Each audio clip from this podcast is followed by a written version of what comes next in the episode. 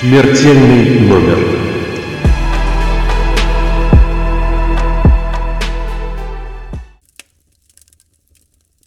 Всем привет! Это подкаст «Смертельный номер». И снова с вами Маша и Маша. И мы сегодня не одни, как радостно можно об этом сказать. И Маша сейчас представит нашего гостя. Всем привет! У нас сегодня в нашей студии Оксана Мороз, культуролог, доцент Высшей школы экономики и автор блога «Злобного культуролога». Оксана, добрый вечер! Добрый вечер! А еще мой преподаватель сегодня в следующем семестре. Не могу не сказать. Да, сегодня мы будем говорить с Оксаной о цифровом бессмертии. Я думаю, что очень многие ждали этой темы, потому что мы как-то умудрились за первый сезон вообще ее не касаться.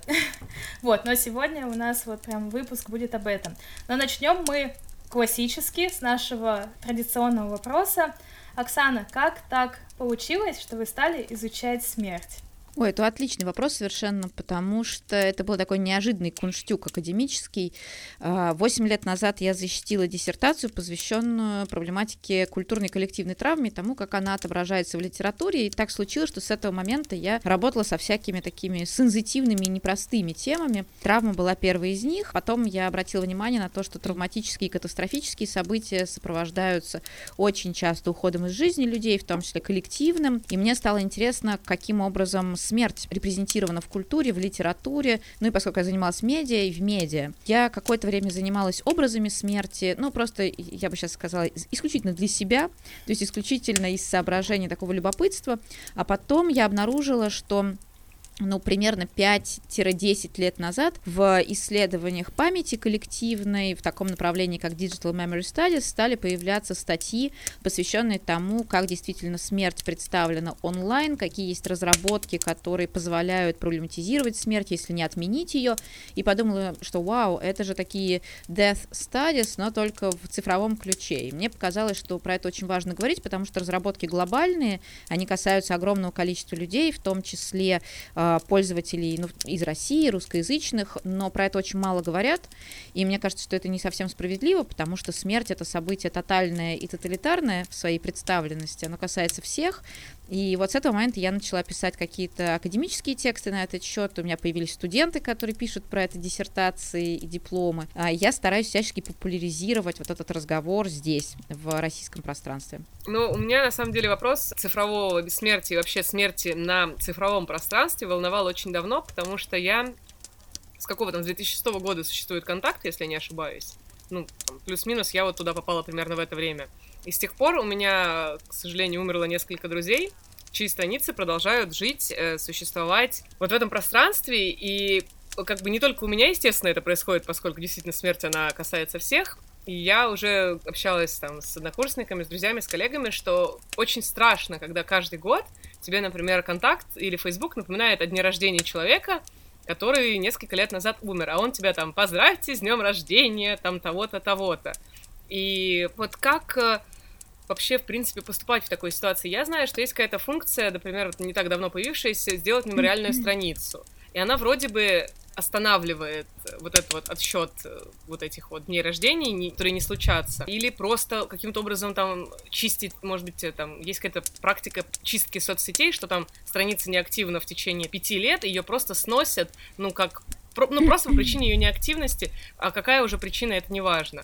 Просто это очень вообще такая пугающая история. Может быть, есть какие-то практики памяти, какие-то практики взаимодействия с вот этой ситуацией, потому что оно пока, как мне кажется, вообще даже не начали решать. Ну, конкретно у нас в в нашем контексте русском. Да, вы абсолютно правы. К сожалению, в российском цифровом пространстве существует очень мало разработок, которые бы регламентировали отношения с умершими, например, людьми в тех же соцсетях. российские соцсети под это не очень настроены, в отличие, например, от того же Фейсбука, который активно работает в логике так называемого тонато-сенситивного дизайна, то есть такого веб-дизайна, который создает интерфейсы и возможности людей как-то скорбеть угу. или игнорировать скорбь через посредство производства каких-то инструментов. И вот Facebook, например, действительно с мемориальными аккаунтами, с возможностями создания мемориальных страниц, с возможностями назначения хранителей, которые будут, ну, по сути, душеприказчиками человека, который ушел, конечно, в этом смысле далеко впереди. Но мне кажется, что ключевой здесь вопрос на самом деле не столько про создателей цифровых сервисов, потому что мы, конечно, можем им вменить какую-то ответственность и сказать, что вот вы должны, потому что вы создали эти пространства, где мы все общаемся.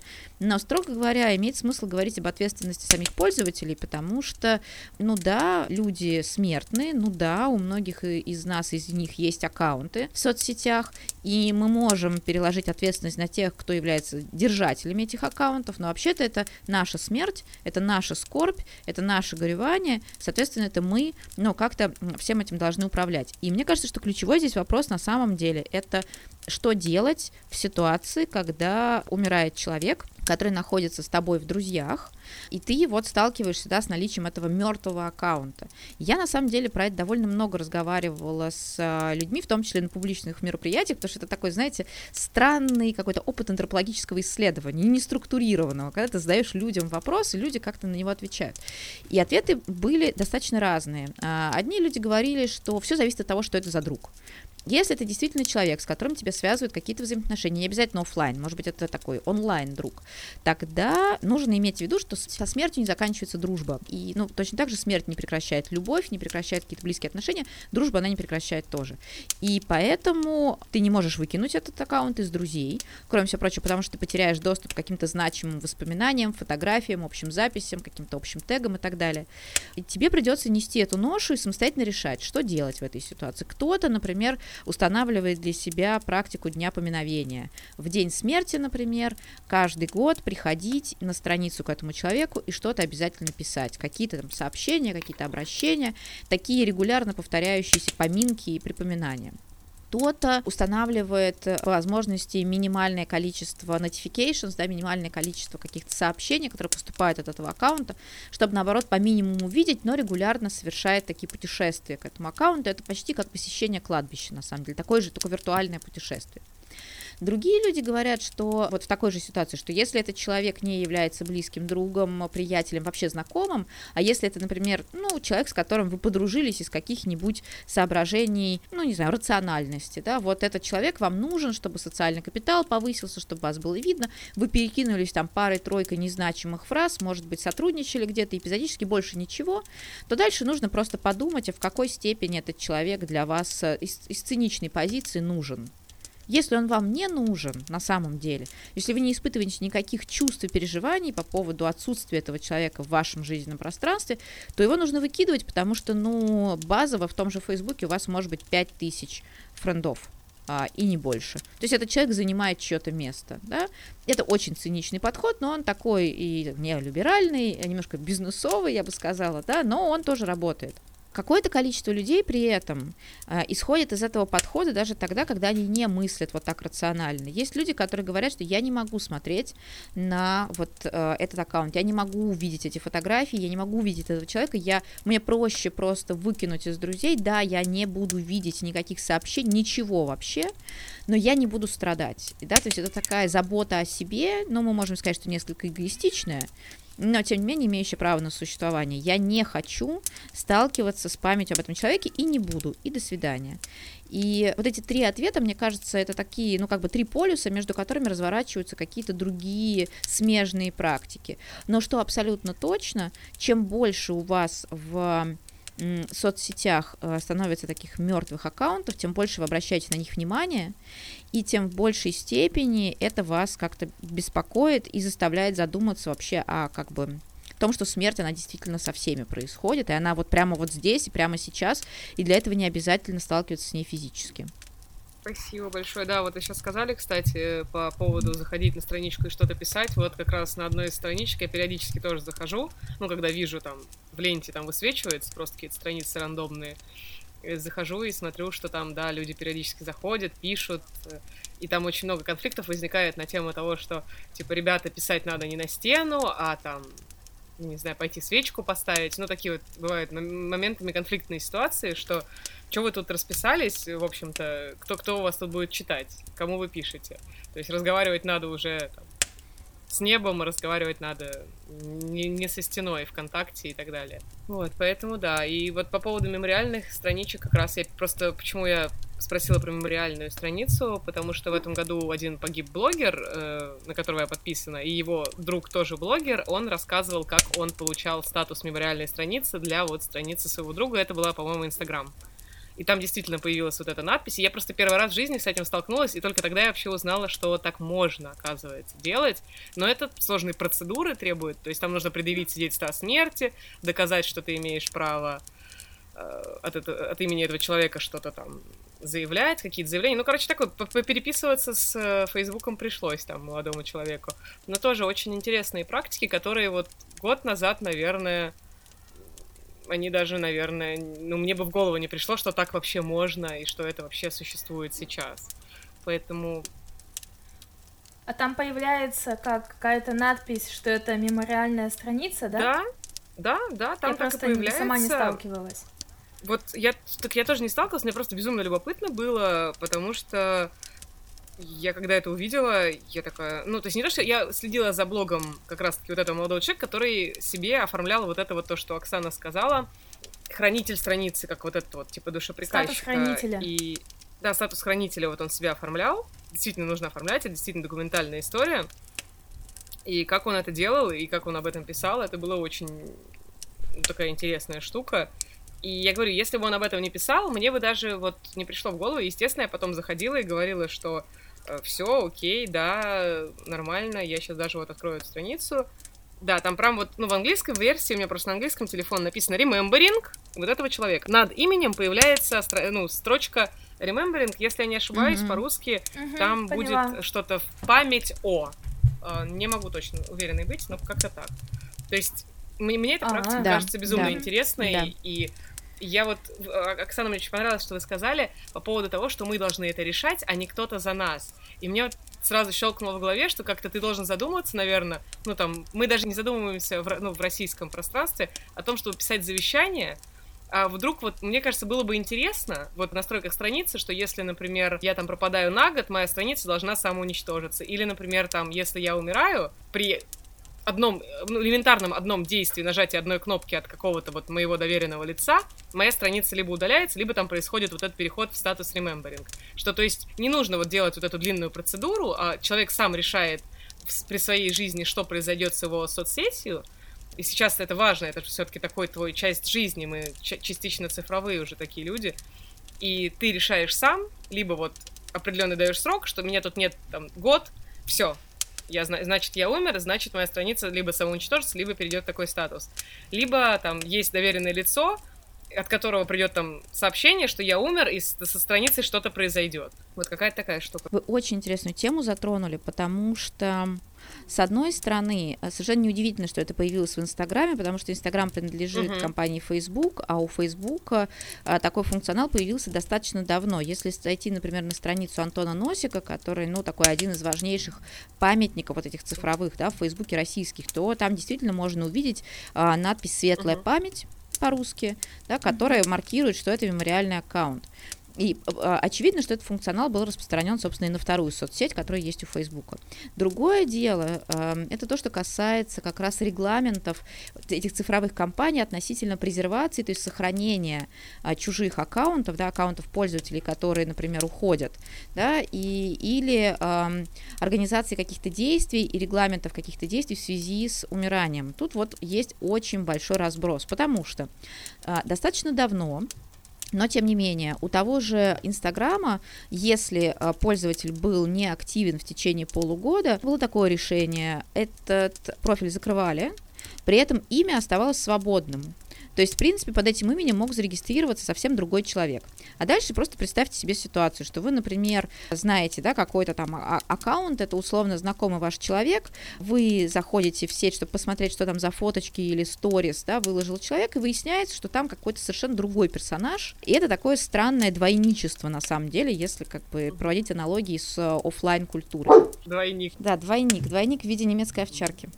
Другая история про то, что на самом деле вот эти функции, которые были у Инстаграма старые, они как раз были связаны с недостаточной тонатосенситивностью сервиса. То есть просто веб-дизайнеры не задумывались над тем, что вообще-то люди, умирая физически, могут либо продолжать жить социально, если аккаунт продолжает существовать, либо могут тоже уйти и умереть социально, если аккаунт каким-то образом схлопывается. И по отношению к этому нужно предпринимать какие-то шаги. То есть вот первое время это просто была дефолтная какая-то штука, да, либо аккаунт просто замораживался и висел балластом, да, и, и как бы с одной стороны он вроде бы не требовал никакой энергии, но с другой стороны, конечно же, тратились какие-то ресурсы на просто поддержание функционирования этих данных, потому что этот аккаунт эти данные. Либо аккаунт просто передавался кому-то, да, или там э, закрывался, ну, то есть какие-то какие-то механические действия с ним происходили. В течение последних нескольких лет были предприняты усилия для того, чтобы как-то пересмотреть эти особенности манипуляции с цифровым следом пользователя, да, и на самом деле с цифровым наследством. И это даже не только связано с тем, что там ЮНЕСКО в какой-то момент выпустили коммунике, что они знают, что такое цифровое наследие, и что про это нужно говорить, а это связано с тем, что в какой-то мере количество аккаунтов э, умерших людей э, наконец достигло некоторые рамки, некоторые цифры, которая стала заметна. То есть стало понятно, что действительно аккаунтов, принадлежащих мертвым людям, достаточно много. Это значит, что в пространстве онлайна появляются вот эти, простите, зомби-аккаунты, которые принадлежат людям разных культур, разных этносов, разных традиций. И скорбеть по этим людям могут э, хотеть разные люди по-разному. И это тоже нужно ну, каким-то образом иметь в виду и принимать во внимание, потому что это означает, что люди будут репрезентировать свою скорбь э, какими-то нетривиальными способами, в том числе, например, не самыми узнаваемыми э, с точки зрения какой-нибудь условной американской культуры, потому что в юрисдикции Америки находится Facebook. А еще одна важная штука была связана с тем, что именно последние несколько лет активно ведутся дискуссии о том, как защищать персональные данные. И один из больших дебатов, который нас здесь интересует, это вопрос о том, кому принадлежит аккаунт в соцсетях.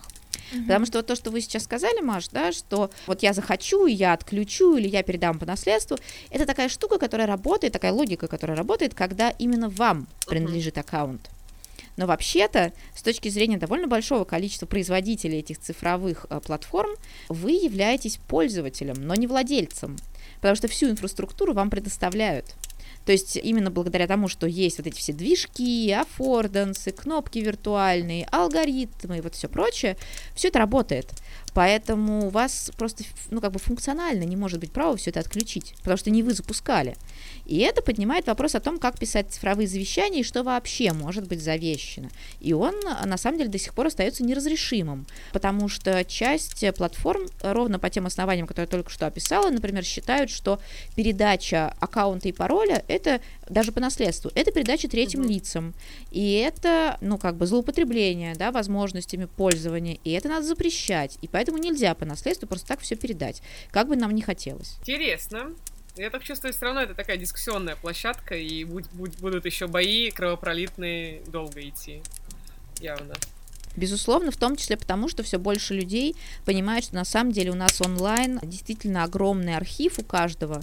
Это могут быть очень содержательные вещи, это могут быть не просто там условно фотографии в соцсетях, которые имеют значение для меня и еще там какого-то ближнего круга. Это могут быть собранные книги, это может быть там оцифрованное какое-то действительно имеющее культурное значение наследие, это могут быть аккаунты в библиотеках, это могут быть аккаунты где угодно.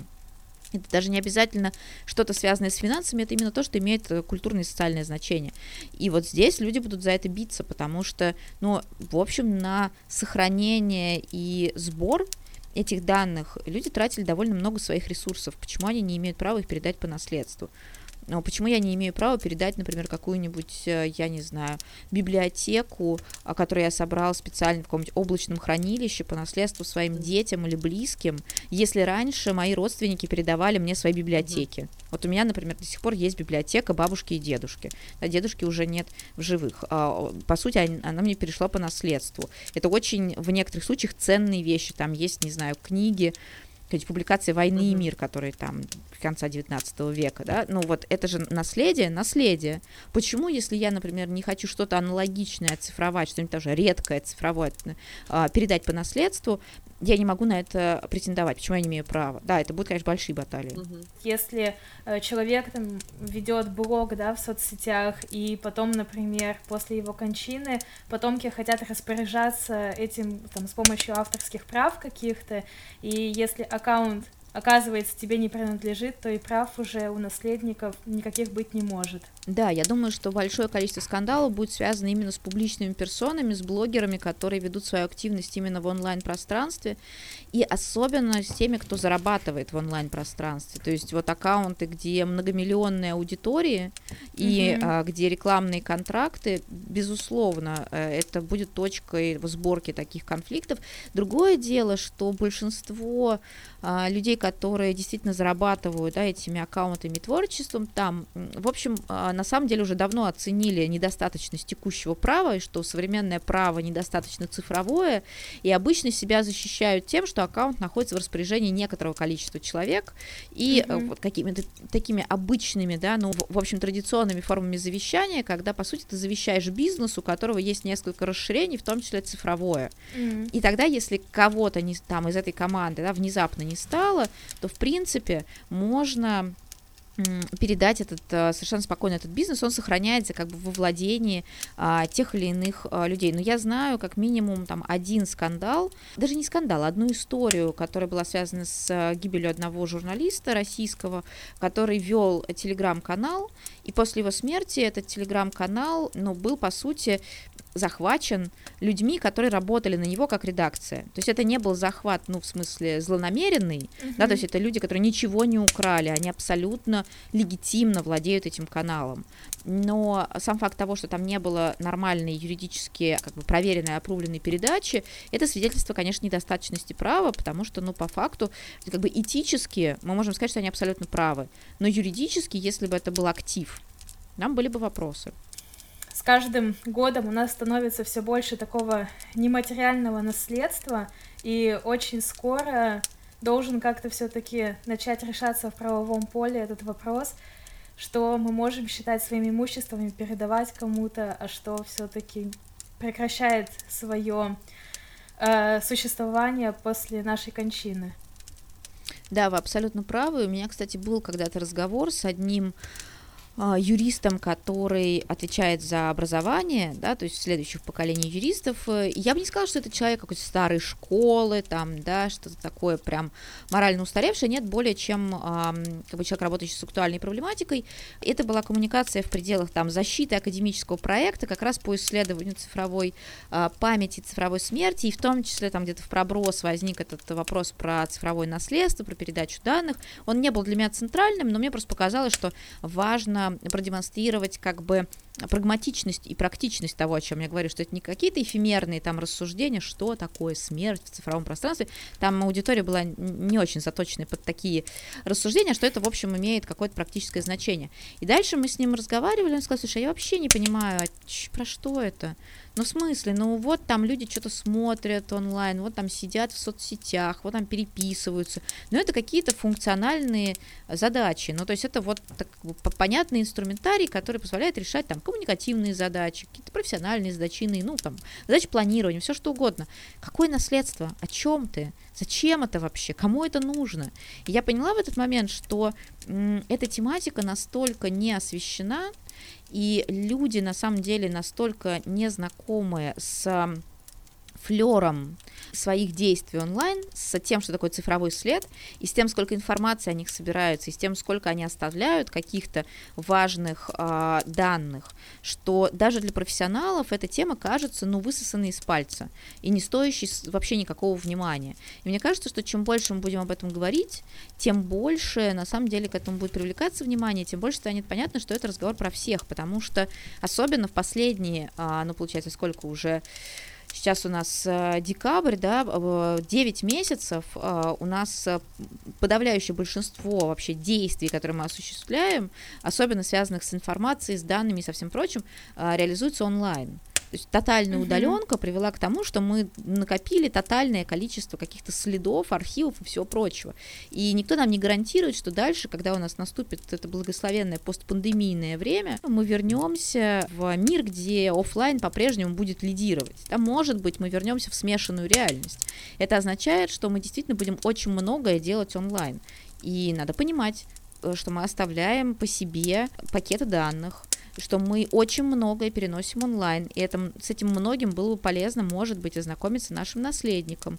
И это вотчина системы права, потому что культурологи, социологи, там, некросоциологи могут очень много рассуждать о феноменологической природе медиа, но а, вопросы, связанные с а, какими-то прагматическими задачами, передачи по наследству, обеспечение этим наследством, вообще ранжирование данных как наследство или нет, это то, что должно решаться, безусловно, с участием юристов. Ну да, а вот пока, мне кажется, единственное, чем мы можем пользоваться, тем, что у нас не регламентировано, со скольки устройств там, ты можешь заходить в свои соцсети, соответственно, пока как бы мы это можем регулировать только передачей своих логинов, паролей каким-то близким третьим лицам, да, или, не знаю, если говорить про те же самые подписки, там тоже вроде можно использовать там типа несколько устройств, да, и то есть только вот именно передачи каких-то персональных вот этих сведений, как-то сейчас этим можно обходиться.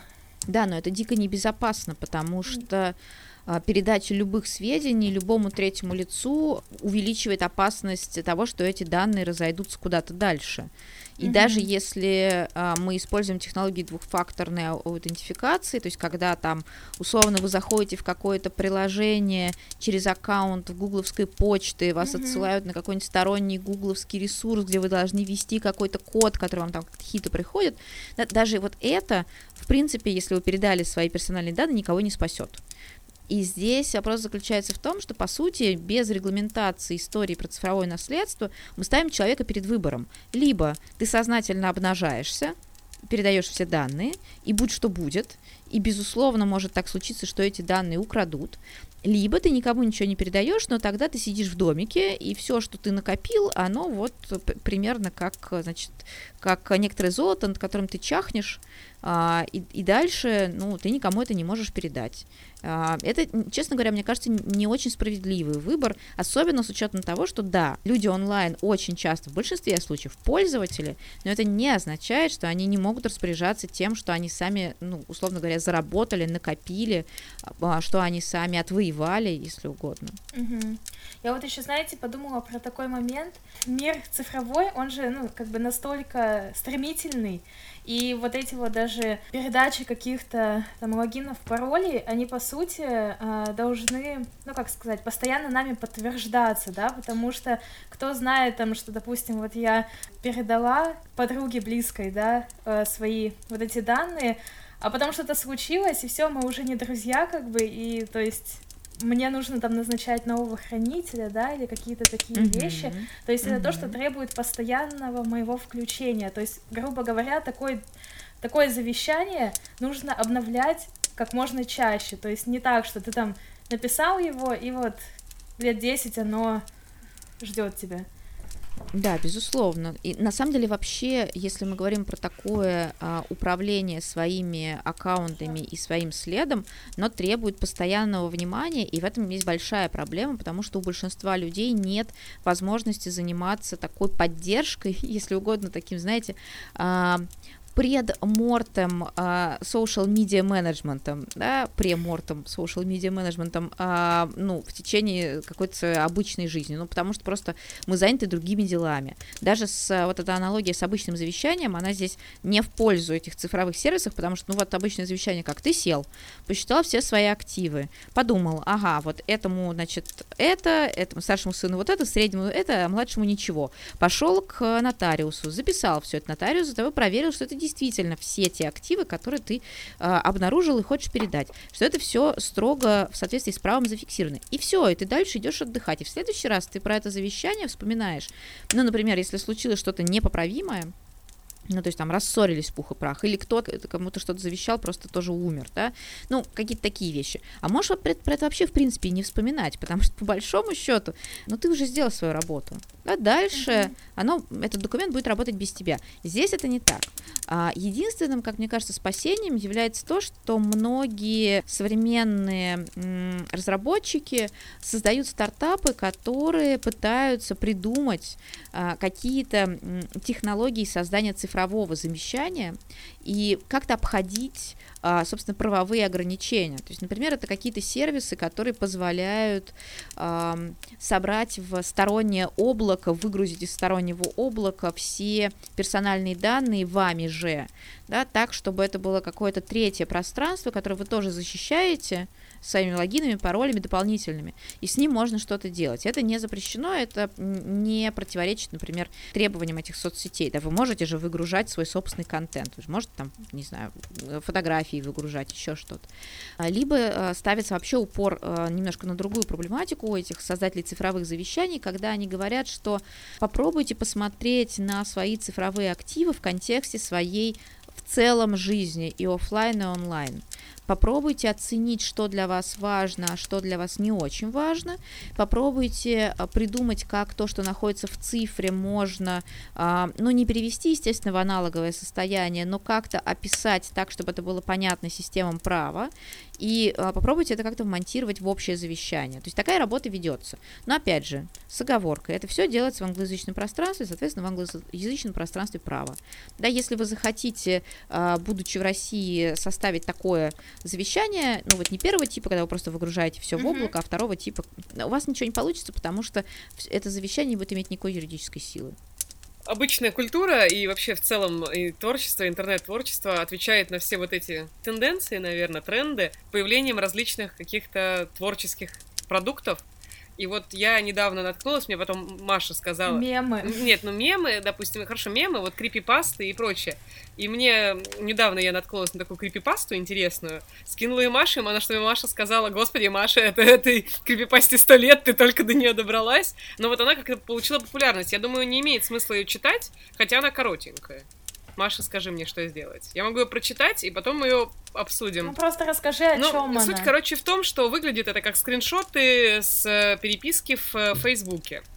И там начинается диалог с приветствия, что там все дела, и один из этих персонажей программиста, а другой просто у этого программиста спрашивает, знаешь, что э, такая ситуация, я, говорит, недавно наткнулась на информацию, что люди, которые умирают, там вместо них Facebook подкидывает какого-то бота, и вот эта страница, она живет сама по себе, но там за этой страницей стоит не живой человек, а бот. И прикол весь в том, что вот у меня есть подруга, которая три года назад умерла, а вчера я с ней переписывалась в Фейсбуке, и она такая со мной общается. Вот, э, и там выкладывали свежие фотки и так далее. То есть что-то ну, что продолжает происходить, какая-то активность на странице. И Соответственно, вот эти два персонажа продолжают переписываться, и один говорит, что, ну, ну, который программист говорит, ну, в принципе, такая история возможна, да, такое бывает. На что персонаж, который у него спрашивал, отвечает, что, погоди-ка, что-то мне очень стало стрёмно, а давай-ка я тебе позвоню. Он такой, нет, ты знаешь, сейчас для ночи я говорить не могу, там все дела, все, давай встретимся, ну как-нибудь встретимся, давай, все, пока. И выходит. А там в диалоге тоже был момент, что э, персон... ну, вот этому вот боту нельзя не позвонить, ничего, потому что он все время под каким-то благовидным предлогом говорит, что типа, ой, ну я сейчас не могу, у меня ночь там, сейчас не могу там то, ой, там встретимся как-нибудь на кофе, ну там, и пропадает. И, соответственно, насколько вот вообще, в принципе, такая ситуация, наверное, реальна. То есть я понимаю, что это крипипаста, это все не такие легенды, но если создается такой контент, значит, какое-то беспокойство есть, и какой-то, может быть, повод придумать такую штуку тоже есть. Вот, может быть, вы развеете мои опасения или нет? Э, нет, я не буду развеивать ваши опасения, потому что такие разработки уже есть. Ну, то есть... Э, ну, то есть действительно существуют чат-боты, которые пока не голосом, пока исключительно на уровне письменного языка могут эм, имитировать умерших. Но тут нужно сделать несколько пауз, несколько таких отточий важных. Отточие номер один. Э, это э, боты, которые не создаются для того, чтобы прикидываться живыми mm-hmm. версиями умерших людей. То есть это все-таки довольно честная коммуникация. Все разработки, которые ведутся в этой области, они а, призваны быть терапевтичными. Ну, то есть предполагается, и это, кстати, под большим вопросом, предполагается, что людям, которые не переживают а, острую фазу скорби, ну, уже вот как-то, да, проработали а, свое горевание, но скучают по тем, кто ушел, а, им бывает, ну, тоже полезно, но бывает иногда любопытно, приятно, терапевтично, опять же, поговорить а, с тем, кто ушел. Ну вот я, например, точно знаю, что вот у меня, значит, дедушка умер 9, почти 10 лет назад, и я с ним периодически uh-huh. разговариваю. Причем я с ним разговариваю просто из серии там посоветоваться, еще что-то. И это абсолютно меня как бы не травмирует, ну потому что я, я, боже мой, за 9 лет, конечно же, я все уже приняла. Но для меня это важно. Представьте себе, что вы не просто в своей голове разговариваете с человеком, и у вас там просто благодаря хорошо развитой памяти, не знаю, голос вы припоминаете, интонации, а у вас вас есть бот, который, ну, условно, пишет теми же интонациями, да, вот пишет теми же фразами, э, который обращается к вам вот ровно так же, как вы привыкли. Это может быть довольно полезно. Пока э, единственная супер большая разработка, по-моему, британская, которая была построена на том, что будет создаваться аватар, то есть изображение человека, э, предположительно почти трехмерное, и аватар, который будет разговаривать, который будет буквально, ну, отыгрывать, по сути, разговор вот такой, как, например, а, мы ведем с людьми в Зуме или там вели с людьми в Скайпе. Вот такая разработка, пока единственная в своем роде, начиналась в 2014 году, и она, к сожалению, схлопнулась. Ну, то есть там на бета-тестирование записалось 40 тысяч человек, то есть 40 тысяч человек были готовы на самом деле тестить таких ботов, которые создавались пока там, ну, по каким-то сторонним материалам, но там просто стартап не взлетел. В большинстве случаев это действительно пока текстовые штуки. Это, это первое, да, то есть они делаются добровольно и исключительно вот в такой терапевтической ситуации. Вторая важная вещь, что это не коммерческие разработки. То есть пока мы не видим а, выпущенное в массовое производство, например, какой-нибудь движок, который позволяет вам быстро собрать а, простейшую нейросеть, которая будет так работать. Для этого все-таки нужны а, какие-то дополнительные навыки и какие-то возможности. А одна из суперизвестных таких историй такого чат-бота это то, что сделал журналист Джон Влахас в 2016 году, когда он записал огромное количество разговоров со своим отцом, у отца был рак легких в четвертой стадии, и было понятно, что это неоперабельно, и, в общем, ему давали там некоторое время. И этот журналист записал с ним аудиоинтервью, ну, чтобы осталось в наследство что-то. Было очень много текста, тоже зашифровано. А потом он подумал, что а зачем я буду это хранить в виде аудио, если я могу сделать из этого там, э, или просто в виде, да, книжки текстовой, если я могу сделать из этого чат-бота. Но там была и интересная история, что он взял согласие у этого отца, у э, матери, да, у, собственно, у жены этого человека, у всей семьи, то есть у ближайших родственников. И только после этого он начал собирать этот чат-бот. Этот чат-бот исключительно для их семьи. То есть он не распространяется коммерчески, и он действительно сделан для того, чтобы людям было проще переживать утрату. Единственная разработка, которая была выпущена в публичное пространство, это, собственно, э, чат-бот реплика, который был сделан на основании изначально разговоров э, человека, который звали Роман Мазуренко, да, который погиб. Но э, тогда довольно быстро стало понятно, что это ну, сложная история, и сейчас реплика это такой терапевтический чат-бот, который к, роману, к его записи совсем не имеет никакого отношения, ему можно скачать, с ним можно общаться, он подстраивается под вас. В общем, сейчас эта разработка существует на рынке, но не имеет никакого отношения к роману, там не зафиксированы никакие его записи, его можно подстраивать под себя. В этом смысле это разработка, которая, да, существует на рынке, но которая очень далеко ушла от этого принципа использования мотивов э, архивов умершего человека. Поэтому к разговору об этой крипипасте. Действительно, технологии есть, и действительно их можно распространить. Более того, есть что-то и более сложное. В Южной Корее, как вы, может быть, помните, кажется, в прошлом году создали в виртуальной реальности версию там юной совсем девочки, которая да, погибла, да.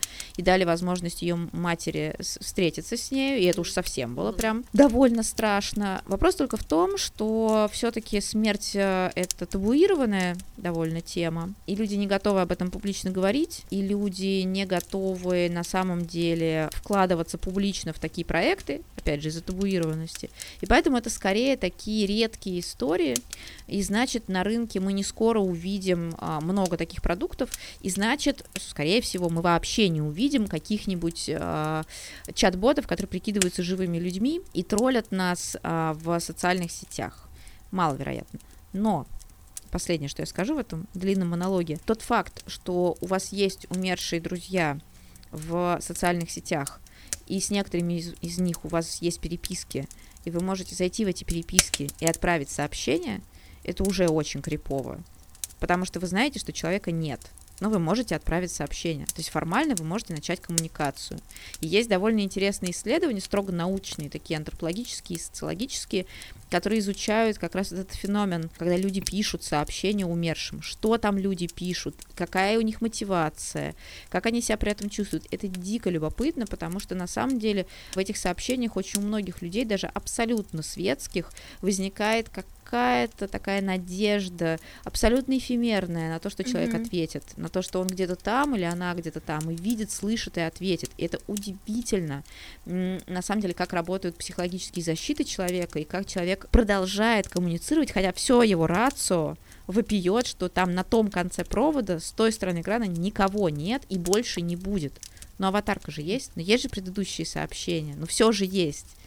Да, это, это интересно как раз, когда, Оксана, вы сейчас говорили об этом, мне э, вспомнился, во-первых, один мем, как бы в эту как раз ситуацию, тоже такой старенький уже, как раз там тоже такой скрин переписки, где якобы э, страницу умершего человека э, взломали, и вот это вот обычная история, что там займи мне денег, да, и как бы собеседник отвечает, что а зачем тебе, ты же умер там два года назад, да, и там злоумышленник извиняется, там вот это вот такая, э, самый, самый, наверное, знаменитый мем, но у меня на днях просто случилась такая странная история, она не совсем, наверное, сюда подходит, но просто про вот это вот чувство, которое может испытать человек, который со своим э, близким умершим общался там в какой-то цифровой среде, вот так вот скажем. То есть, наверное, многие знают приложение на телефон GetContact, вот, где можно посмотреть, как записаны люди в телефонах у других людей. Ну, полезное приложение, с учетом того, что нам постоянно э, сейчас звонят какие-нибудь мошенники, и чтобы лишний раз не брать трубку, не тратить свое время.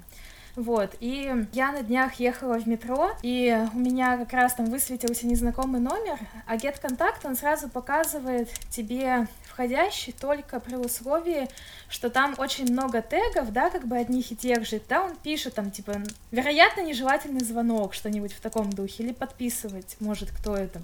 Вот, а в том случае такого не было, там, то есть никак не определялось. И я решила э, зайти как раз в это приложение, скопировать номер и посмотреть, кто мне звонил, стоит ли мне перезванивать.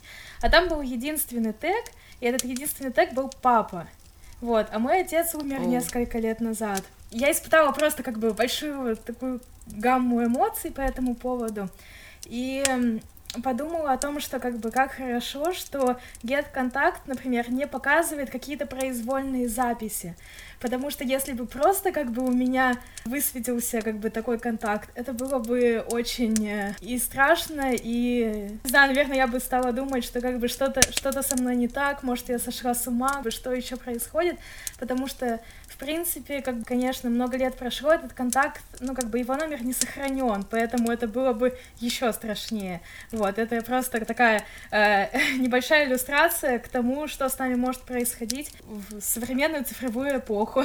Но это очень хороший пример. А, у меня в свое время мои студенты, когда мы с ними обсуждали как раз эту тематику, одна девушка рассказала очень похожую историю, которая хорошо иллюстрирует, что на самом деле вот эта цифровая среда, которая циф- среда вычислительных технологий и такого компьютинга, где все посчитано, где все под тегами, где все вот проанализировано, да, она создает много издержек.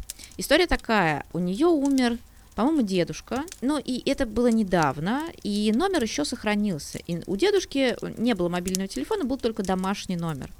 И в какой-то момент, когда она была на работе, э, ей на мобильный телефон раздался звонок, и, значит, звонок шел, она посмотрела на, на значит, определение, и звонок шел с дедушкиного домашнего телефона. То есть было написано «дедушка». И она, конечно, была в абсолютном шоке, но она взяла трубку. Ну и выяснилось, что ее мама, совершенно не подумав, ну как бы, как, что это и как это, она просто позвонила с домашнего телефона, она там была в этой квартире, uh-huh. что-то делала, то ли что-то выкидывала, то ли что-то собирала, и просто хотела позвонить, ну из серии, вот тебе это нужно, не нужно, да, сделаем, не сделаем, выкинем, не выкинем. И в этот момент, собственно, стало понятно, что с одной стороны, конечно же, эта реакция, это производная человеческого фактора что мама просто не подумала, что этот ну, номер, он как-то так записан, что это произведет вот такую реакцию, но на самом деле это абсолютно нормально. То есть я когда эту ситуацию на себя прикидывала, я подумала, что я бы тоже, наверное, не очень быстро спохватилась бы, что это может иметь травматический эффект. Ну вот он, телефон mm-hmm. стоит, вот позвоню и позвоню. Второй человеческий фактор, это, конечно, сама девочка, которая, девушка, да, которая как бы и взяла трубку, но при этом была жутко фрапирована, жутко травматизирована, и вообще как бы ей было больно. А третий фактор – это то, что у нас есть технологии и аналоговые, и цифровые, которые позволяют нам вот так вот соединяться и создавать такие издержки. Я вот еще, кстати, к предыдущему. Маша, ты что-то хотела сказать? Нет, я просто, на самом деле, я, я хотела шокироваться, потому что ну, меня, вот я даже мы сейчас это обсуждаем, а меня все равно это прям дер, дергает, Потому что, ну, я говорю, что вот, Оксана, вы сказали как раз, что вы разговариваете. Я в голове со всеми своими умершими разговариваю. То есть я, пока они мне не отвечают, все в порядке. Пока, как бы, они говорят то, что я считаю правильным, пока я с ними не спорю, я считаю, что все нормально. Просто вот этот вот момент фрустрации и вот этого вот ощущения, что ты открываешь переписку периодически, и ты так, то есть ты думаешь, ну, ну как? Ну вот же ж, вот же ж, вот, вот то есть я слышу твой голос, когда читаю твое сообщение и так далее. И вот эта штука, ну, которая, технологии, которые дали возможность вот с этим сталкиваться, пока я не знаю, во благо ли это, допустим, для меня или нет, потому что, ну, я себе настроение конкретно порчу тем, что это делаю. Так что, сорян, я просто хотела шокироваться и пострадать ну, немножко. Ну, я хочу здесь очень короткое замечание сделать, ну, точнее, не замечание, а дополнение, что на самом деле мы очень просто долго живем в культуре комфорта где не сталкиваться с негативными ощущениями, это нормально. То есть мы не хотим поэтому видеть смерть, слышать о смерти, размышлять о ней, но в принципе детабуизация смерти как раз и связана с рассуждением о том, что это то, что случается со всеми. К этому невозможно быть готовым, но можно подготовиться к реакциям, которые у тебя случаются, когда умирает кто-то. И в этом смысле эти практики оцифровки, они просто вводят в цифровое пространство, как пространство нашей жизни сейчас, ту же самую смерть. Ну, то есть, на самом деле, не ту же самую, а ее репрезентацию, но в действительности они просто в этом место, где как будто бы мы только развлекаемся или только работаем, вводят еще этот компонент. И это, мне кажется, довольно справедливо. Ну да. Когда мы говорим как раз-то про каких-то чат-ботов, да, которые имитируют собеседника, конечно же, я думаю, очень многие сейчас вспоминают сериал Черное зеркало, да, там еще вот в первом сезоне как раз была серия, где главной героине погибает муж, и технологии позволяют воссоздать его точную копию. И там как раз помню, что был момент, когда они обрабатывают весь цифровой след человека, то есть там и его переписки, его какие-то посты в соцсетях, там, э, и, не знаю, аудиосообщения, которые он отправлял, в общем, все-все, что есть о нем на данный момент, и зашивают как раз вот в этого mm-hmm робота, ну, наверное, он там роботом был, я не помню досконально, вот, и благодаря этому он как раз может вести точно те же беседы, которые вел ее муж, он помнит там про какие-то вот эти вот их социальные связи, да, то есть вот это вот ничего не утеряно, но он как такая бессмертная оболочка ушедшего человека. Насколько вообще мы далеки от подобного развития событий? Мне кажется, что мы в достаточной степени далеки, не потому, что нам технологии не позволяют. То есть мы знаем, что есть робот София, которая может... Но это не в полной мере социальный самостоятельный робот с искусственным интеллектом, это все таки а, действительно такой немножко полуфабрикат, потому что она и отвечает по скриптам, и, ну и так далее, да, но мы понимаем, что, в принципе,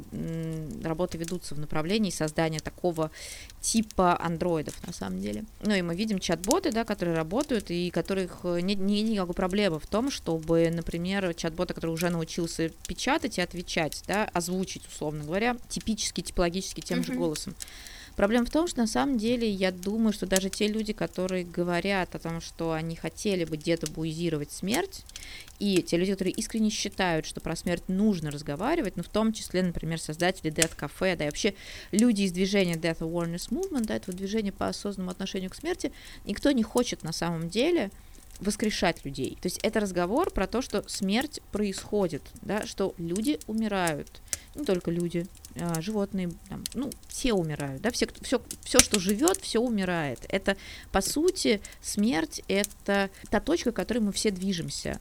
И нам всем нужно научиться с этим работать. Вот о чем все эти люди. Да? Никто не предлагает чрезмерно там веселиться, например, в связи со смертью, если этого нет в традиции. У кого-то в традиции, там, традиция Фамадихана, она предполагает, что люди там танцуют, да, и, и, и прочим образом радуются.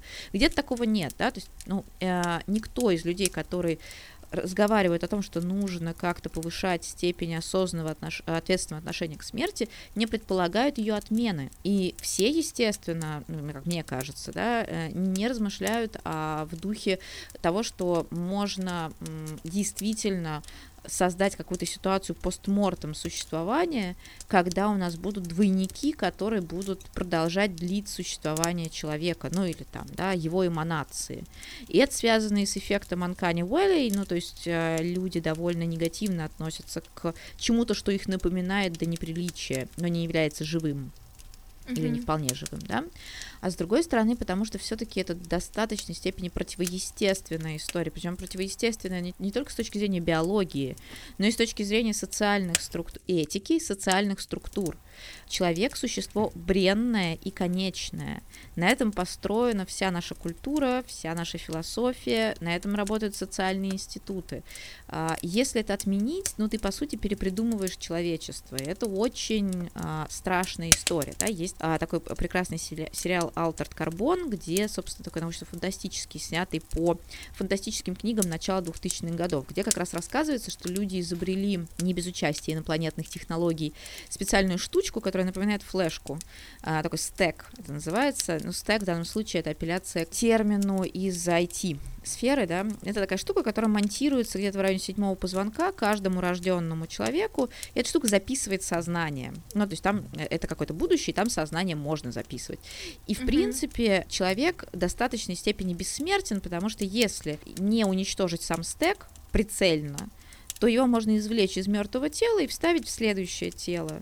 А, можно вставить в роботическое, если вы хотите uh-huh. жить вечно. Можно вставить в другое живое, которое будет расти, например, да. То есть вы будете взрослым человеком в теле, например, ребенка. Можно вставить в клон, если вы достаточно богаты, можете сделать себе клон. И вот там есть, значит, люди, которые живут столетиями. И это uh-huh. самые несчастные люди на Земле. То есть они самые богатые, потому что они приумножают свое mm-hmm. богатство за счет того, что они там, ну, умнее, мудрее, больше опыта, вообще долго, долго живут. Mm-hmm. Но они самые несчастные, потому что на самом деле они как бы бессмертные, но не, не совершенно непонятно, что с этой бессмертностью делать. Это есть же чудесная совершенно песня у а, Фредди mm-hmm. Меркьюри группы Queen, mm-hmm. да, кто хочет жить вечно по большому счету никто не хочет жить вечно. Да, люди хотят, а, например, жизни без страданий и смерти без страданий. Люди хотят жить подольше. Но это в том смысле, что я для себя не хочу умереть там в 25. Да? Я хочу там, ну, как-то прожить достойную, долгую жизнь. Да? при всех, при входящих, желательно не бедным человеком, желательно здоровым человеком и так далее. Но никто не мнит себе ситуацию бесконечной жизни. А что делать-то? В смысле, мы все живем в ситуации какого-то достижительства. Вот я выучился, вот я там, если люди, если себе ставят люди карьерные цели, вот я достиг карьерной цели. А вот я, например, там, если люди ставят себе какие-то семейные такие, да, а, цели, вот я женился, вышел замуж, родил детей, вот я достиг какого-то этапа в карьере, вот я достиг какого-то этапа, как там человек семейный, вот я не знаю, там, опубликовал книжку, вот я попутешествовал по всему миру, вот, ну, как, какие-то, да, такие специальные пункты в туду-листе, а дальше-то что? Ну, что дальше? Большая проблема, поэтому мне кажется, что вот эта история про роботов, в которой будет заключено человеческое сознание, которые смогут как бы сопровождать а, других людей вечно, которые будут живыми, как будто бы, да, это то, что люди точно не будут делать. Ну, или, по крайней мере, то, что не станет популярным. Я бы, например, я честно могу сказать, что я бы не хотела, чтобы а, условно рядом со мной находился бот, который бы там условно телесно повторял бы очертания, ну, того же моего дедушки, и который мог бы разговаривать его голосом и оставлять какие-то комментарии, потому что это выглядит очень криповато и самое главное абсолютно несправедливо по отношению к человеку, которого уже нет. Потому что он прожил свою жизнь, он сделал то, что он сделал, он умер так, как он умер, он воспитал определенное количество там, детей и внуков, он достиг своего в тех областях, в которых он работал, и как бы можно, мне кажется, он этого заслуживает, оставить его немножко в покое аналог, не аналог проведу. Просто пока мы об этом говорили, я вспомнила про Гарри Поттера, куда ж мы без него, да, вот, и про эти портреты которые там э, в Хогвартсе висят, да, то есть получается, что вот эти там портреты директоров школы, это по сути вот такие вот чат-боты, как бы, которые не, ну, не настоящие, да, там люди, это просто как бы какая-то часть сознания, с которой можно поболтать, но это совсем не одно и то же, и мне кажется, в книге там прямо явно показано, да, что там Гарри может там пойти поговорить с Дамблдором, но это уже, ну, с портретом Дамблдора, но это уже абсолютно не то, и как как бы он это отчетливо понимает. Да, это хорошая аналогия. Угу. Я просто вспомнила еще момент, что ты вот привела в пример э, Черное зеркало, но еще же до этого был э, прекрасный сериал э, Секретные материалы, который в одной из серий которого там, правда, там был тоже вопрос при цифровизации, но там были какие-то сумасшедшие программисты, которые хотели себя загрузить в сеть. То есть там оставался такой высушенный трубчик прекрасный, но твое сознание, оно улетало туда, и ты оттуда мог э, коммуницировать э, со своими... Ну, там, там один молодой человек себя загрузил в сеть, э, и его девушка осталась живой, и у нее была цель тоже попасть вот в это вот место, где он сконструировал себе вот эту штуку, чтобы залить себя в сеть. И, угу. соответственно, ну, тело, да, тело остается, вот именно физическая оболочка, но все сознание, оно улетало куда-то там в сеть. И, соответственно, вот то сознание, которое существовало, оно посредством вот этих тех технических э, то есть это был не робот, это было именно, то есть ты себя загружаешь, ты везде становишься, ты в интернете, ты там, твое сознание путешествует вот как оно хочет в рамках uh-huh. мировой сети. Ну, настолько, насколько это было понятно э, создателям сериала X-Files в те годы, когда это снималось. Это еще те старые серии. И вот, да, уже тогда, когда я это смотрела, меня тоже занимал этот вопрос, что ты себя загружаешь в сеть, и вот это твое сознание, оно продолжает коммуницировать, оно продолжает какие-то делать вещи. Возможно, оно даже продолжает э, обучаться и что-то новое изобретать, привносить и придумывать. Но этот вопрос тоже очень волнует, я чувствую, людей. И вот, э, я не знаю, у меня нет вопроса, это мой комментарий. Я просто вспомнила вот это к себе ну, у меня такой пример, прям mm-hmm. вспомнился именно вот это вот загрузки своего сознания в сеть, именно вот добровольного такого, типа, я все здесь уже сделал, я пошел там круче. Это очень классная история, мне кажется, вообще Киберпанк этим очень увлекается, но здесь интересно, что интернет условно видится как какое-то другое пространство, куда ты ныряешь, какая-то альтернати... альтернативное да. место, да, в котором можно жить. Мы понимаем, что интернет развивается сейчас, интернеты на самом деле, да, развиваются сейчас так, что, по сути, мы живем в смешанной реальности, то есть мы и здесь чего-то делаем, и там чего-то делаем, и от этого взаимодействия рождаются какие-то наши поступки, какие-то наши практики, и мы уже не входим и выходим да, в интернет из интернета. Мы как бы в нем постоянно присутствуем через свои вот эти mm-hmm. а, аватары и эманации. И поэтому эта мечта о том, что можно вот так вот из кописки, значит, сбежать и получить э, второе прибежище и лучшее прибежище там, она, конечно, ну, она классная, но она не очень валидна для современного развития да, технологий. Кроме того, мы понимаем, что сейчас а, все эти принципе, все эти интернет-расширения, они очень далеки от того, как их видели первые в том числе киберпанки и хакеры, потому что это пространство раньше, ну там в 90-е, в начале нулевых, uh-huh. ну, было свободным, там было мало регуляции, там было очень много пространств, где можно спрятаться, да, где можно что-то свое создать, что-то такое совершенно отдельное. Сейчас а, мы знаем, что есть Deep Web, Darknet, мы знаем, что есть куча uh-huh. а, пространств, где уже работают какие-то определенные и цензурные ограничения, и, в общем, мы понимаем прекрасно, что нигде не спрятаться, не скрыться, ну, и это же касается нашего желания туда как-то сбежать или обнаружить, например, что мы можем рассчитывать на какую-то да, там вторую жизнь там. Поэтому, кстати говоря, mm-hmm. еще очень большие вопросы вызывают, например, такие разработки, которые позволяют создать на основании своих переписок чат-бота. Есть их мало, но они есть, когда вы можете, по сути, обучить автономную интеллектуальную систему на своих постах, и она потом будет э, вас воспроизводить. Mm-hmm. Mm-hmm. Это тоже вызывает вопросы, потому что, во-первых, это выглядит действительно крипово и страшновато. А во-вторых, не очень понятно, как это стыкуется с существующими, опять же, законами о защите персональных данных. Вот такое создание чат-бота руками, на самом деле, других разработчиков разработчиков, которые при этом абсолютно питаются вашими данными. Ну и, в принципе, у людей нет такого априорного доверия к вот этим э, нейросетям или каким-то другим инструментам, которые имитируют человека. Угу. Вот, кстати, еще такая маленькая ремарка вот э, в этом видение какое-то, да, э, там в массовой культуре той же как раз там загрузки сознания человека непосредственно, да, в digital. Я просто вспоминаю довольно старую уже серию э, сериала «Доктор Кто». Вот, я считаю, это одна из лучших серий. Если я правильно помню, она называется «Тишина в библиотеке». Угу. Вот, когда Э, я, я смотрела, я смотрела, смотрела, Маша, ты тоже вспомнила? Я, я смотрела только эту серию, потому что мне все советовали посмотреть. Прости, я не могу это поделиться, но все говорили посмотреть серию «Тишина в библиотеке». Потому что библиотека, я, Мне да? сначала не очень понравилось, а потом я прониклась и офигела в самом конце. Просто а, офигенно. Но я думаю, что это не будет спойлером, потому что это, правда, очень уже старая серия, и все, кто хотел посмотреть, наверное, это уже сделали.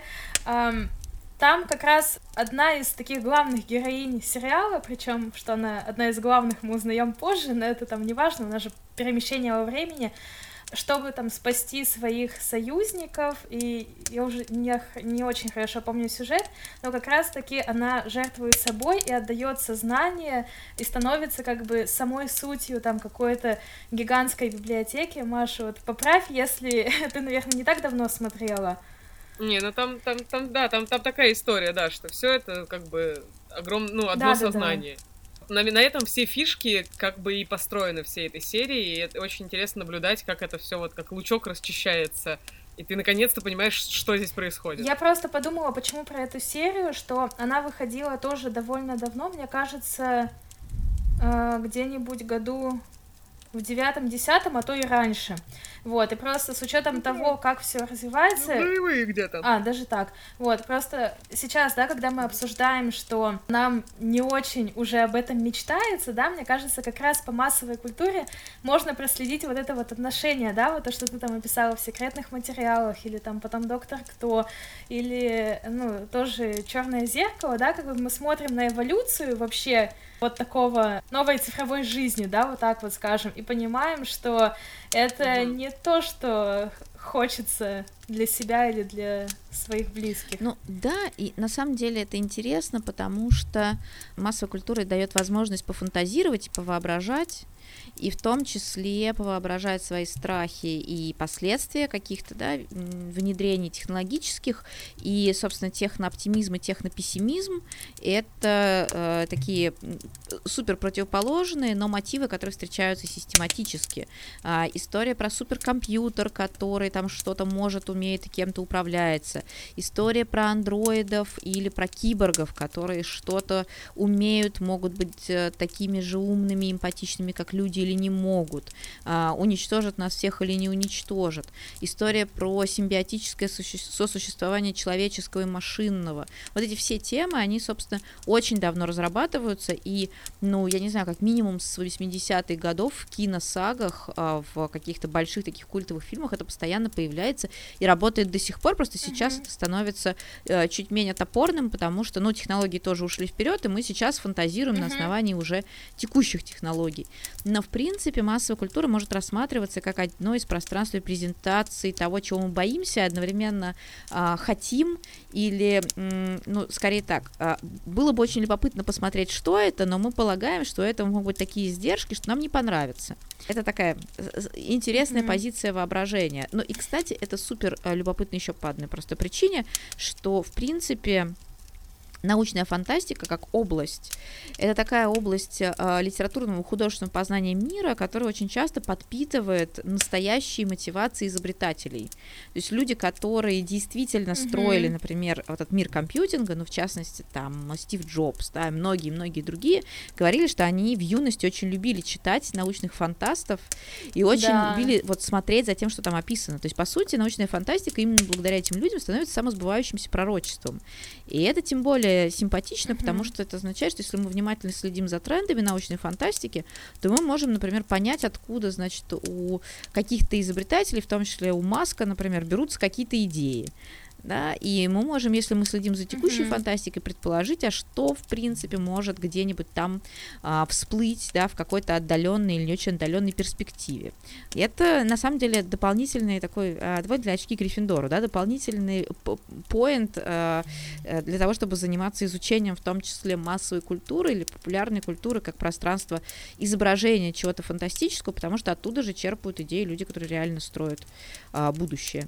Э, как будущий психолог, я все равно, наверное, цепляюсь вот за какой-то терапевтический эффект, да, который может дать э, подобное общение.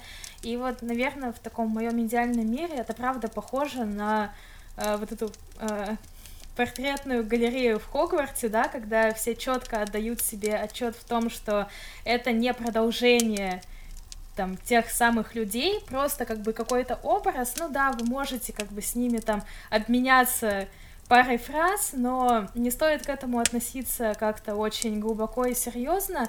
И здесь я думаю о том, что когда я примеряю на себя, да, и понимаю, что вот я уже даже на данный момент у меня довольно там большой цифровой след, в том числе, не знаю, благодаря подкастам, да, или, ну, куче подобных вещей.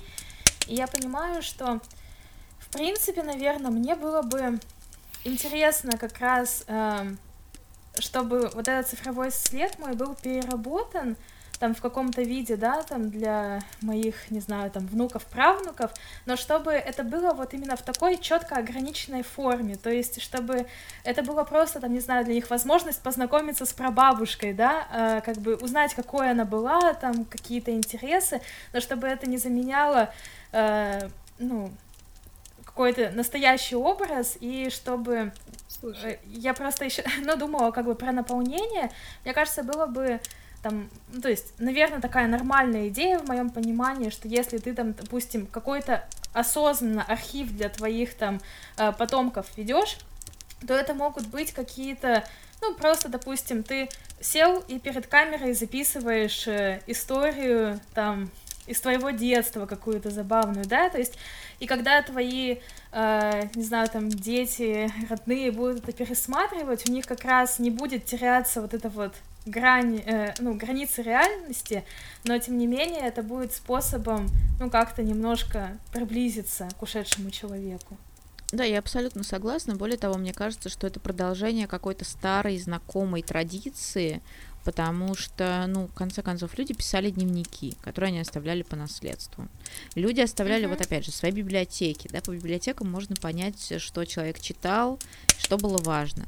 Люди могли оставлять э, какие-то аудиозаписи, но особенно вот чем ближе к нам. Опять же, съемки, а, да, там, в, например, в 90-е в России очень были распространены эти переносные портативные камеры, видеокамеры, на которые все все снимали. Если вот у семьи uh-huh. была возможность купить видеокамеру, это прям был подарок, потому что снимались километры этих пленок, безумное количество часов, которые потом никто не пересматривает. Вот только на какие-нибудь большие праздники это случается. Да. То есть архив большой.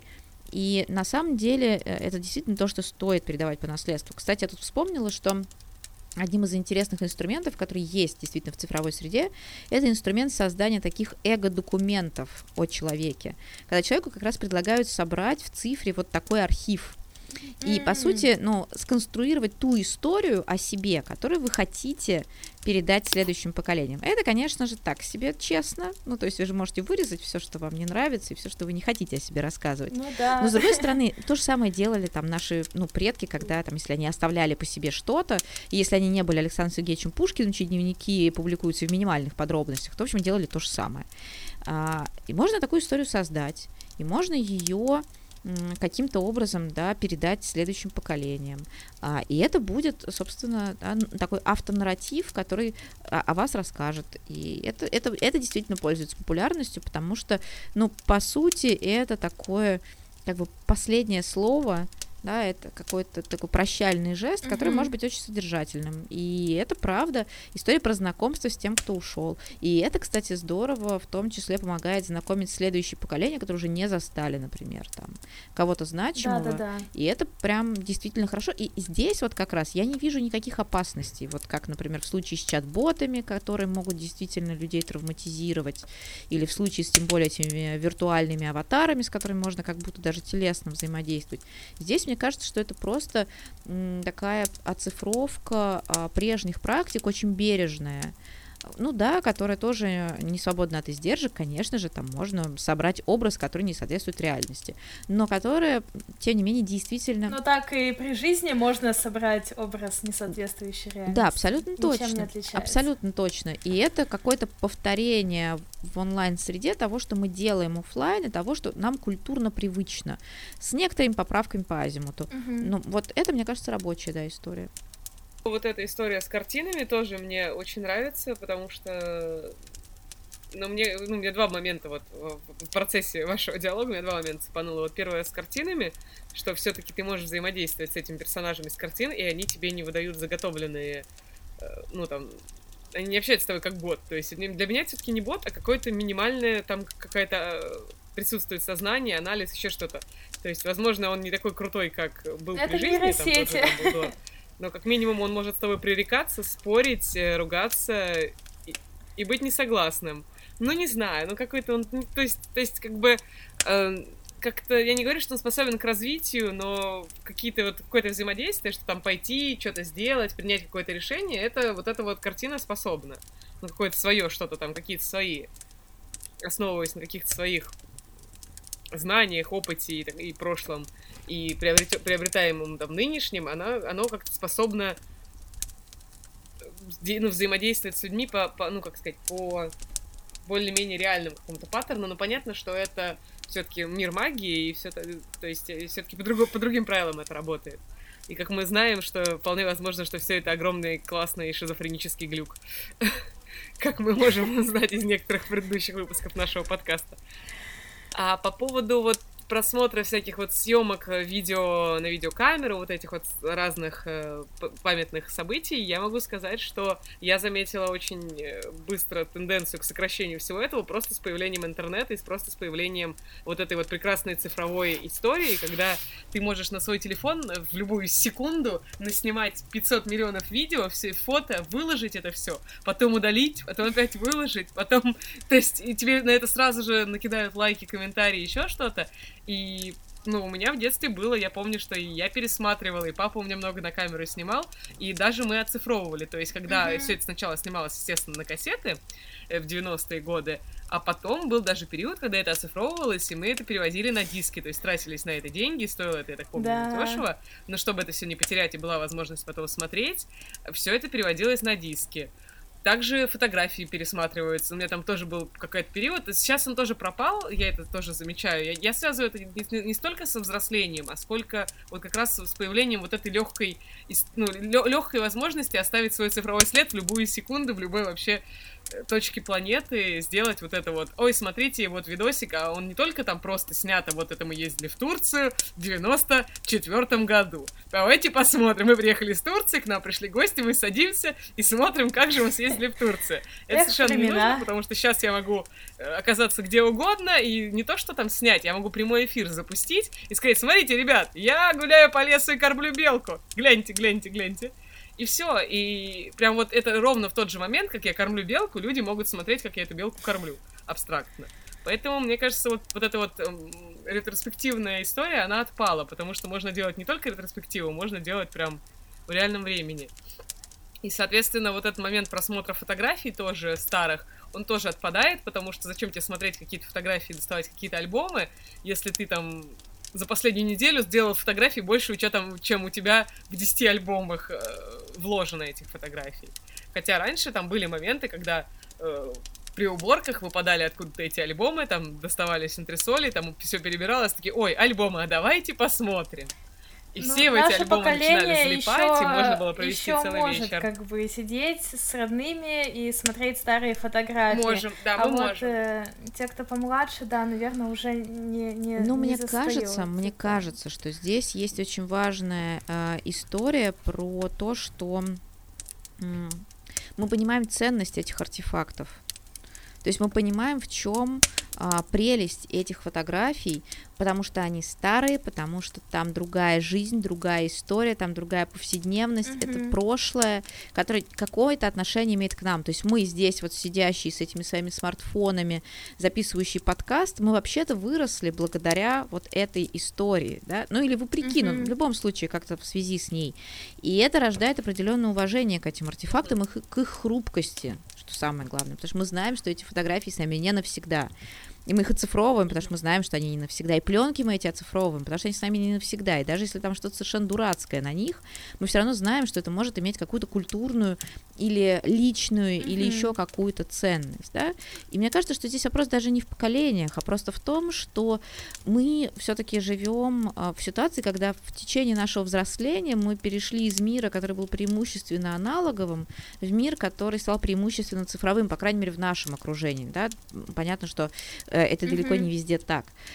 Люди, которые довольно быстро получают во владение цифровые инструменты, не знают, что вокруг существуют следы этого аналогового мира, и он был прекрасен, хотя, может быть, не такой разнообразный, но он был супер интересным, супер вечным, там была куча вещей, которые давали mm-hmm. ощущение жизни, да, и присутствия.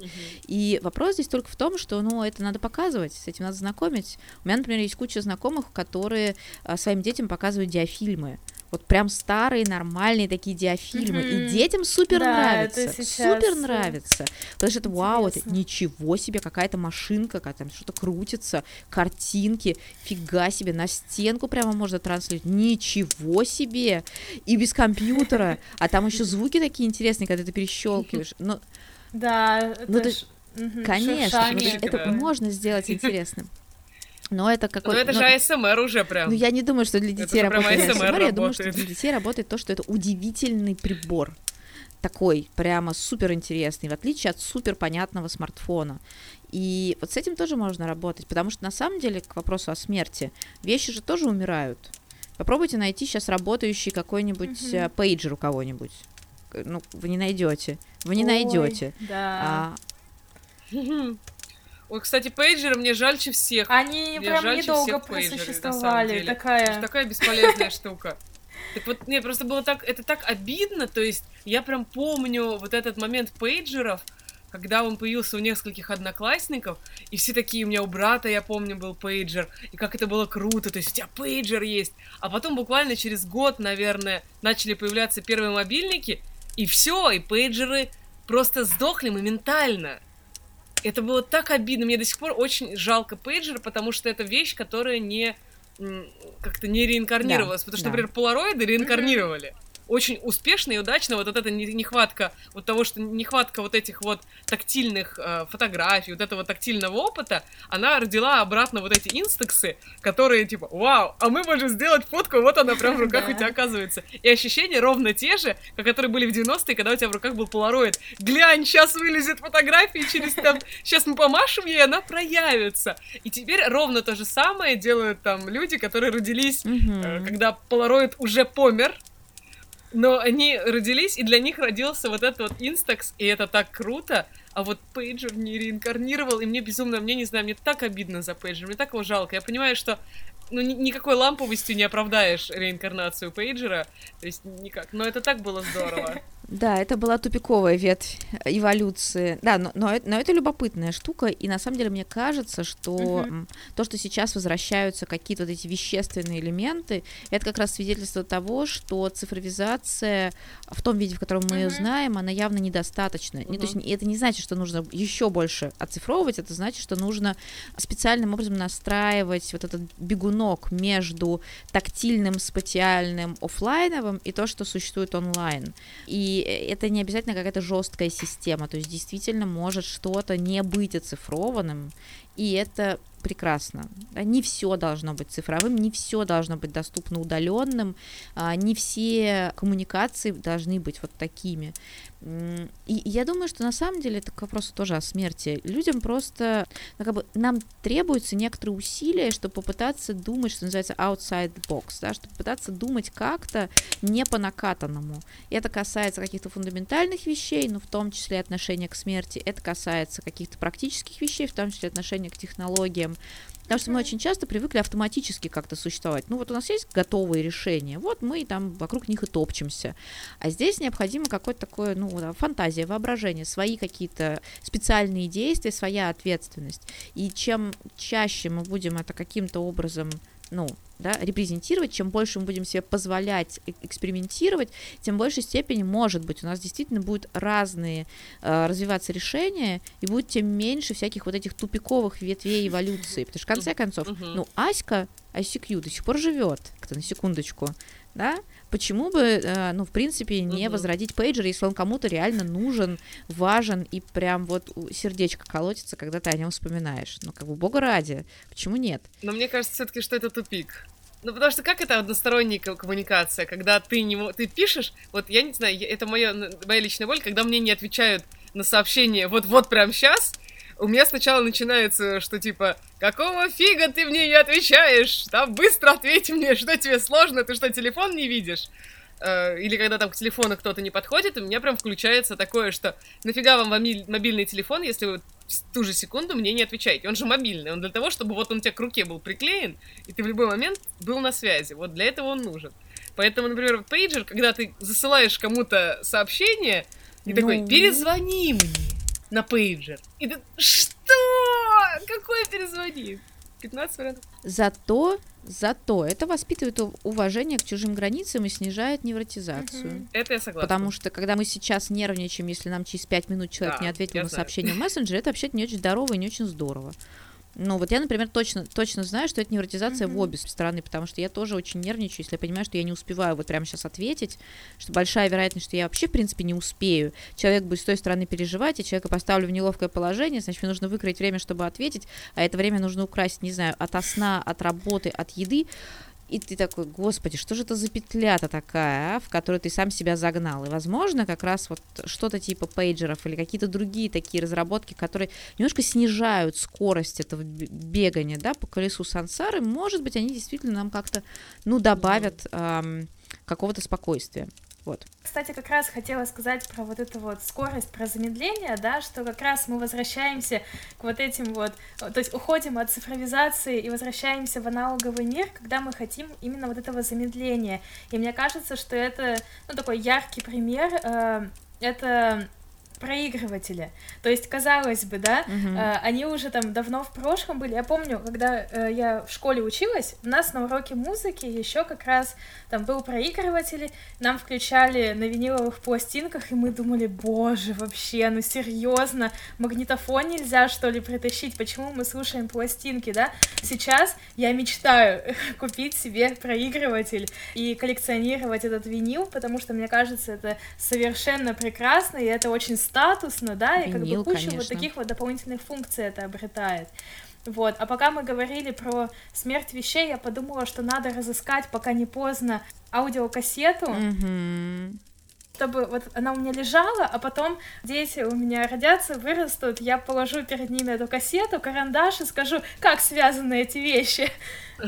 Да-да-да, конечно, конечно, да. Нет, это хорошая идея. Мне кажется вообще на самом деле, что в какой-то степени мы уменьшаем присутствие смерти в нашей жизни, когда мы начинаем беспокоиться не только о живом, но и о вещах, которые собирают нашу жизнь. И это не вот такой скопи домок, когда вы все, значит, mm-hmm. копите, копите, ничего не выкидываете, а когда вы просто размечаете вокруг себя значимые какие-то вещи и сохраняете их, несмотря на то, что они, например, могут не пользоваться а, какой-то популярностью, и про них могут забывать. Вот, кстати, про винил у меня вот том числе от бабушки с дедушкой и от мамы еще с дядей, от их молодости осталась куча пластинок. Мгм. И был период, когда у меня их вот старшее поколение слушали, а уже все были, да, с магнитофонами, с плеерами, Да-да-да. зачем это все. А теперь я понимаю, что у меня две полки в кладовке заняты пластинками, все из которых рабочие, ну, часть уже мои, то Мгм. есть я там покупала каких-то, какие-то, не знаю, рок-композиции вот на, уже записанные на виниле, это современные. И я понимаю, что это невероятное богатство, и опять же, это супер хрупкие вещи. Тот этот мир аналоговый, супер хрупкий. И если ты хочешь э, на самом деле как бы приостановить вот это движение смерти, то тебе не стоит задумываться о том, как жить вечно, да, там, скопировать сознание, погрузить его как флешку в компьютер и, и понеслась, а как сохранить вот эти вещи, которые являются носителями архива и памяти. И вот это, мне кажется, прямо супер задача, кстати, реализация которой под, под силу практически любому человеку. Я более того скажу, вы говорите сейчас про пластинки проигрывателя, у меня есть патефон, и периодически мой муж заводит патефон, Патефон. и мы слушаем пластинки, которые уже вот, а, уже непонятно почти, что там поют, потому что некоторые нас действительно заслушаны, зацарапаны уже до, до, до какого-то такого неприличного состояния, но вот это вот ощущение пойти летом, выйти на улицу, поставить этот патефон под яблоню и наслаждаться какими-то звуками музыки, какими-то там танго, каким-нибудь э, вот этим вот, как там вот называется, господи, утомленное солнце. Не, вот это вот утомленное солнце, вот это прекрасное, вот, вот Мгм. именно вот этом Мгм. классическом звучании, Рита. гнусавом, да, гнусавом из патефона. Вот, гну- гнусавое вот это звучание из патефона, это действительно такое...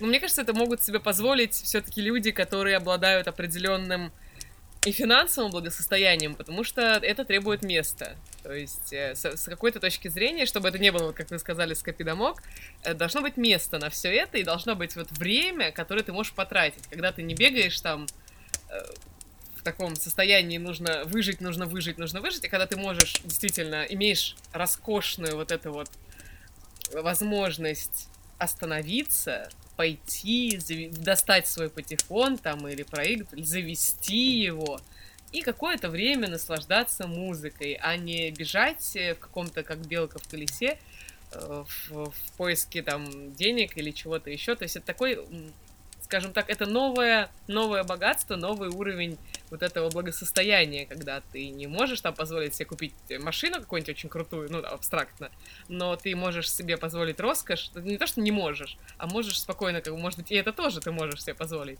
Но у тебя вот есть такие мелкие какие-то, как бы мелкие вещи, которые позволяют тебе свое время медленно расходовать, а не, там, не, не тратить все на зарабатывание денег и на прокачивание себя по максимуму. Да, абсолютно согласна, абсолютно. Это, ну, это, безусловно, роскошь. Это, да, роскошь, но в какой-то степени это такая роскошь, которая, над которой можно трудиться, и над достижением которой можно тоже трудиться, достаточно а, немножко перераспределить приоритеты, как мне кажется, да, и ам, опять же, возвращаясь к ответственности, с которой мы начинали, да, чуть больше вменять себе ответственность за совершение каких-то действий.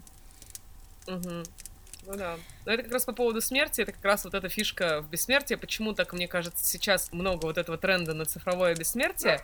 Потому что вот это вот не, неуспевание жить сейчас, и вот это вот, э, вот этот чудесный, в кавычках, синдром отложенной жизни, что я это когда-нибудь потом сделаю, я это когда-нибудь потом надену, я это когда-нибудь потом, а потом ты начинаешь понимать, что тик-так, тик-так, и вполне возможно, что это потом оно и не наступит. И либо надо начинать жить сейчас, и это необходимо замедлиться, потому что, ну вот, жизнь, она, со- со- собственно, состоит вот в этом замедлении и умении в моменте себя ощутить. А во-вторых, вот это вот, может быть, тенденция на то, что я вот умру, а потом, как мое сознание, оно некоторое время там посмотрит все фильмы, которые я хотел посмотреть, оно там полайкает ну все мемы, которые это. хотел полайкать, оно, не знаю, там, оно еще что-нибудь, оно слетает во все страны, куда я хотел слетать, но не успел или не имел возможности. То есть, мне кажется, это, скажем, вот это ощущение загнанности, оно не дает покоя, и очень хочется успокоить себя тем, что вот, вот когда-то, вот когда-то можно будет остановиться и делать только то, что ты хочешь, и только вот э, какой-то пищу потреблять, только ту, которая тебе нравится, но в плане информационной, что я буду не только там работать, а я смогу... Мое цифровое сознание сможет и отдохнуть в какой-то момент, но при этом продолжать функционировать. Ну, как говорит моя хорошая э, знакомая и коллега, на самом деле эту загнанность мы тоже выбираем сами. А, понятно, что есть обстоятельства, но на обстоятельства люди реагируют по-разному. И в какой-то степени тоже история про то, что мы ждем, когда наконец сможем освободиться и почувствовать себя иначе. И, возможно, мы должны дождаться, когда закончится наш бренный путь, и это все случится постмортом с нашими аватарами. Но это, конечно, абсолютно футуристическая сейчас, да, э, сентенция, которую я воспроизвожу. Но это э, то, что тоже является бегством от жизни, и это то, что является приближением смерти на самом деле по большому счету. Только у, у, не, не столько в данном случае офлайн онлайновый, да, а сколько а, такой экзистенциальный, да, не связанный непосредственно с физическим умиранием. Очень классный путь проделали, вот как бы мы начали вот с таких каких-то таких насущных, да, вопросов о смерти в цифровом пространстве, и в итоге дошли там просто как бы от смерти людской до смерти вещей, и это очень было классное путешествие. Э, я думаю, что сейчас мы нашу основную часть закончим, и у нас вот э, есть еще такое как маленькое завершение. Это Машина Вотчина, ее любимый блиц. так что, Маша, тебе слово.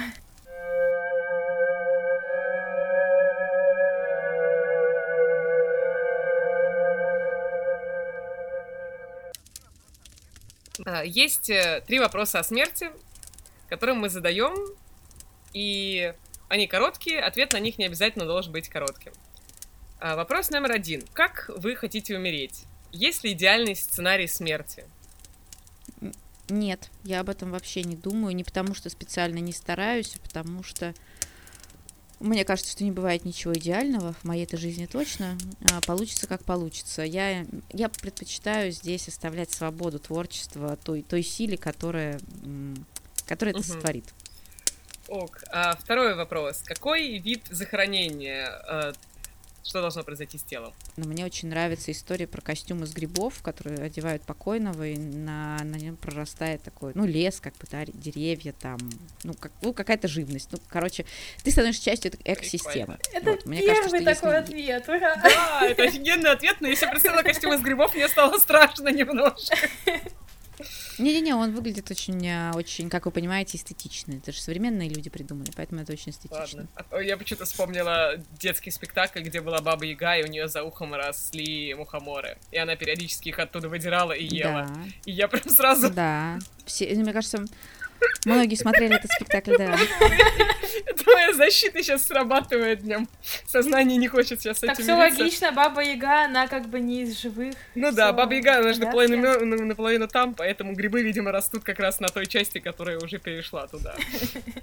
И она их периодически... А живая часть периодически их кушает. Прекрасно, я считаю, такая экосистема, отдельная ходячая экосистема. Симбиотическая, Симби... да. Симбиотическая, да. Баба Яга как экосистема. Отличная тема для эссе, я считаю, вообще.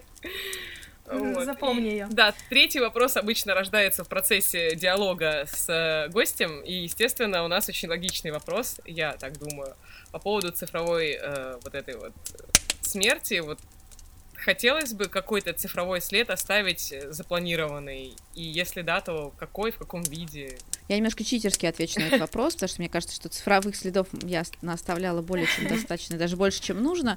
Я могу сказать, что я точно хотела бы, чтобы на основании того, что я делаю, был создан чат-бот исключительно в исследовательских целях. У меня даже есть аккаунт в одном из приложений, который а, как раз учится на моих данных вот ровно с этой целью.